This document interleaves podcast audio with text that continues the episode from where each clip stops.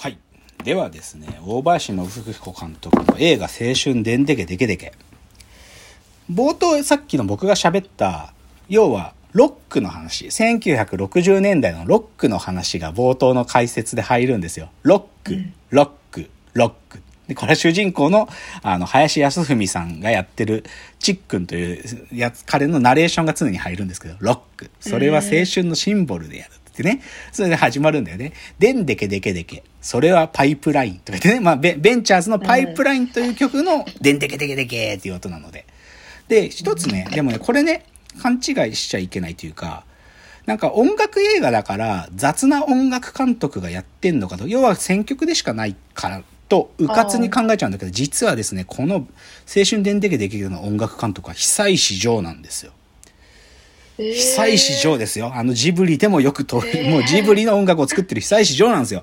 だから、当然、いる間に間に挟まる音楽は、あの、はいもう、昔のオールディーズの曲なんだけども、でも、その久石譲がつけてる劇版もあって、それすごくいいのね。特に後半はそう。もう久石譲の音楽が完璧なので、最高の余韻が漂うという。この辺はね、ちょっと豆情報、あんまり意識されてないんだけど、実は青春でんでけでけの音楽監督は久石譲なんだよっていうところを言っときながらー、じゃあ冒頭、ちっくんが、あ、主人公。主人公は藤原武義と言います。藤原武義、通称ちっくん。林康文さんという方が演じています。ちなみに林康文さんは、この前まで話題になってたビバンにも出てましたからね。ビバンの、あの、テントのチームのあの丸メガネ、丸いサングラスメガネをかけてた、あの男が林康文さんですからね。彼は今、ま、ちゃんとまだ芸能界で俳優をやってるんですよ、バイプレイヤーとして。その林康文さん、通称、あ、映画の中の登場人物の名前、藤原武義、ちっくん。ちっくんが冒頭の映画のシーンで夢を見てるんですよ。春休み。あこ春から高校生だって言って、その高校がまだ始まる前の春休み腰掛けた椅子でね、ラジオを聞聞きながらぼんやり過ごしてるわけですよ。で、ちょっとお兄ちゃんが使ってたバイオリンなんかをキコキコ弾きながら飽きたなっつって座って。そしたらラジオからベンチャーズのパイプラインが、でんでけでけでけでけでけって流れてきて、雷に打たれるんですよ。で、バーンっつって椅子から立ち上がるの。うわーっつって、ドンドラハンジャーっていう。ドンドラハンジャーって。ドンドラハンってのは雷って意味。ドンドラハンジャーっつって椅子から飛び起きる。で、それはまさに電気的啓示だったんですね。エレクトリックリベレーション。ロックの神様からの電気的啓示を受けたっていうわけ。で、どうしように、どうしように、っつって、なんかそんなね、バイオリンなんか、バイオリンなんかじゃいかんと。ロックじゃなきゃいかんと。エレキギターじゃなきゃいかんっていうわけ。それで彼は、エレキギターを始めて、ロックをやるんだって思って、高校生活がスタートするの。だけどそんな簡単にエレキギターなんか手に入んないから最初は自作でギターを作ったりしてそれでなんかやったりしてんだけどでその中でチークはまず髪を伸びはし伸ばし始めるんですよ。坊主頭だったのは。はい。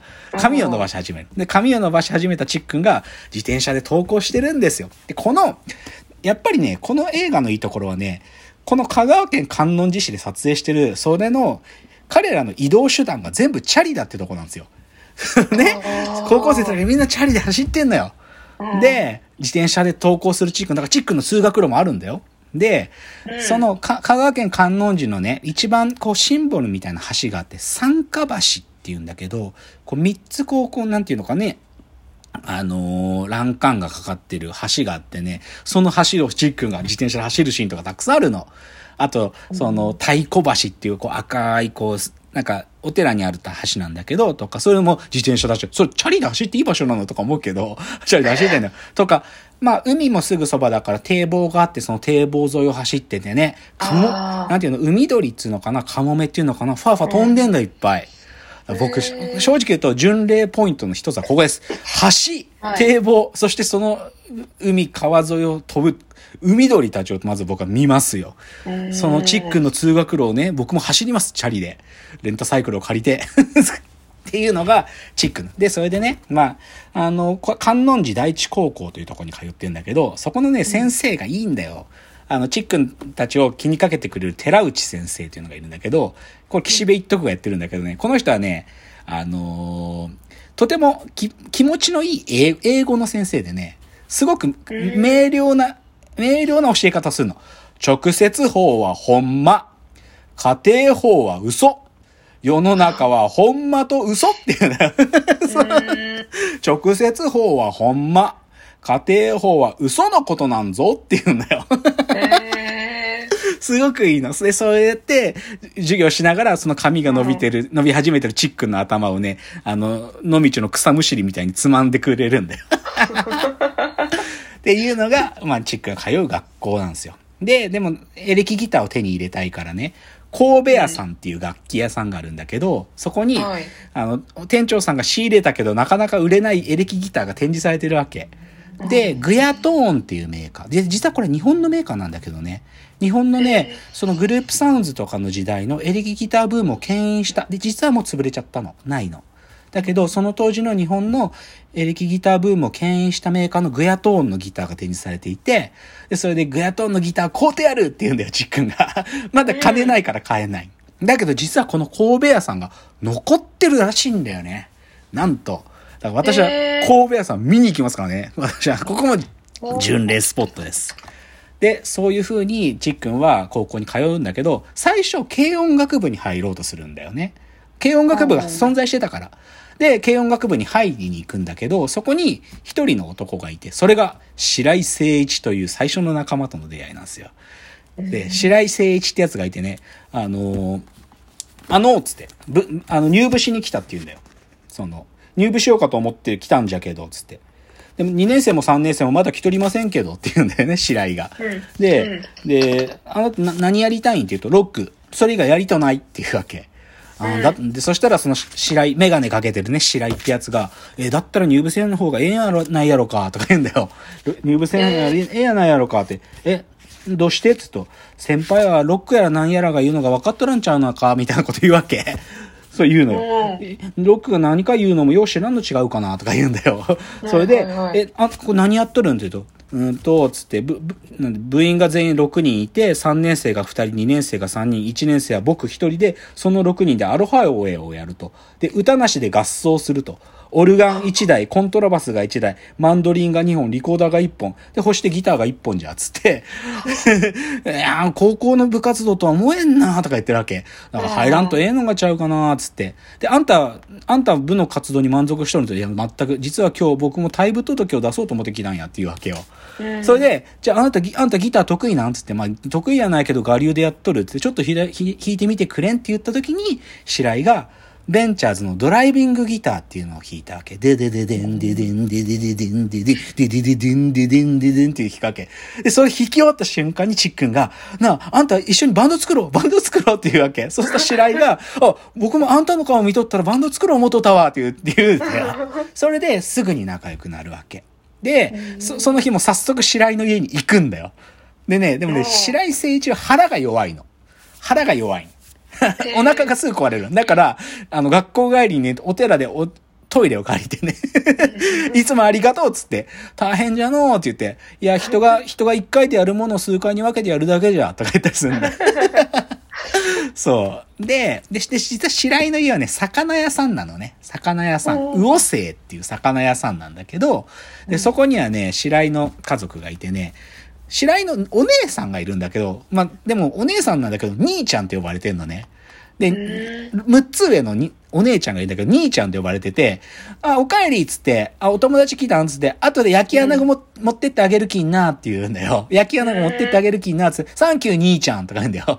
で、この兄ちゃんが白井の音楽の先生なの。あまあ、でも兄ちゃん、まあお姉ちゃんなんだけど、兄ちゃんがレコードたくさん持ってて、白井に音楽を教えてくれたから白井は音楽が得意な。で、ね、兄ちゃんはね、その田中水産加工さんっていう人と言い中で、兄ちゃんの向こう、あの、おむこ、おむこ候補やって言って、兄ちゃんすごいやつで、あんたな、別にな、音楽したかったら大学行ってもええんやし、魚屋私がお婿もらってついてあげるけん、好きなことやりって言うんだけど、わしは魚屋やってもええ思とるんやけどもな、つって、頼りになる兄ちゃんじゃの、つってね、言ってんだけど、で、そのお婿さん候補が田中水産加工さんっていうのも出てきてね。それはもう、だから、白井との出会いの日なんだよ。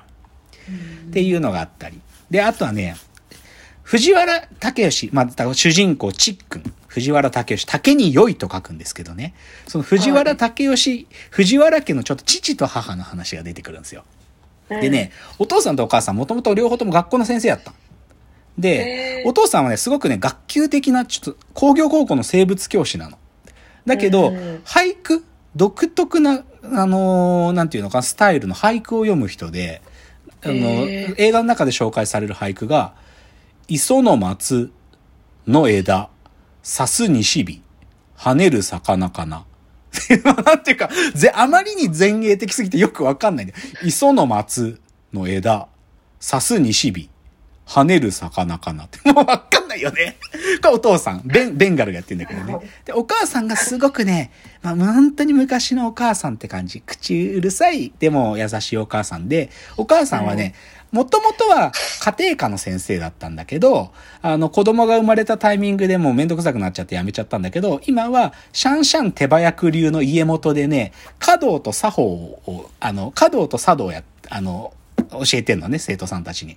でもね、シャンシャン手早く流っていうのは、あんまりそういう礼儀っていうか、作法が大事なんじゃなくて、もう、ちゃっちゃとやってしまいましょうっていうから、こう、お茶立ててる時もな、日韓ととくりまんじゅうもやっと元の味に戻ったなとか言って、はい、はい、とか言って、まあちゃん背筋曲がっとるで、とかね。あと、お花いけてる時も、もっとな、個性的にいけなあかんとか言って、ほら、ミノムシがおったとか言ってね。なんか、そういうシャンシャン手早く流だから、あんまりこだわらない。で、この藤原家は、あの、子供たちの名前に特徴的な名前をつけてね、お姉ちゃんとお兄ちゃんがいたんだけど、最初の長女がなでしこ。で、お兄ちゃんが杉に基本の木と書いて杉本。で、主人公のチックが竹に良いと書いて、竹吉って言うんですよ。で、子供たちは、藤原杉本は嫌じゃ。で、そしてなんで？つって、どこばりにある、な、どこば、どこばり、あ、ちょっとこれ方言の話になるかな。ちょっと次のチャプターで持ち持ち越しますね。はい、藤原家の命名の話です。はい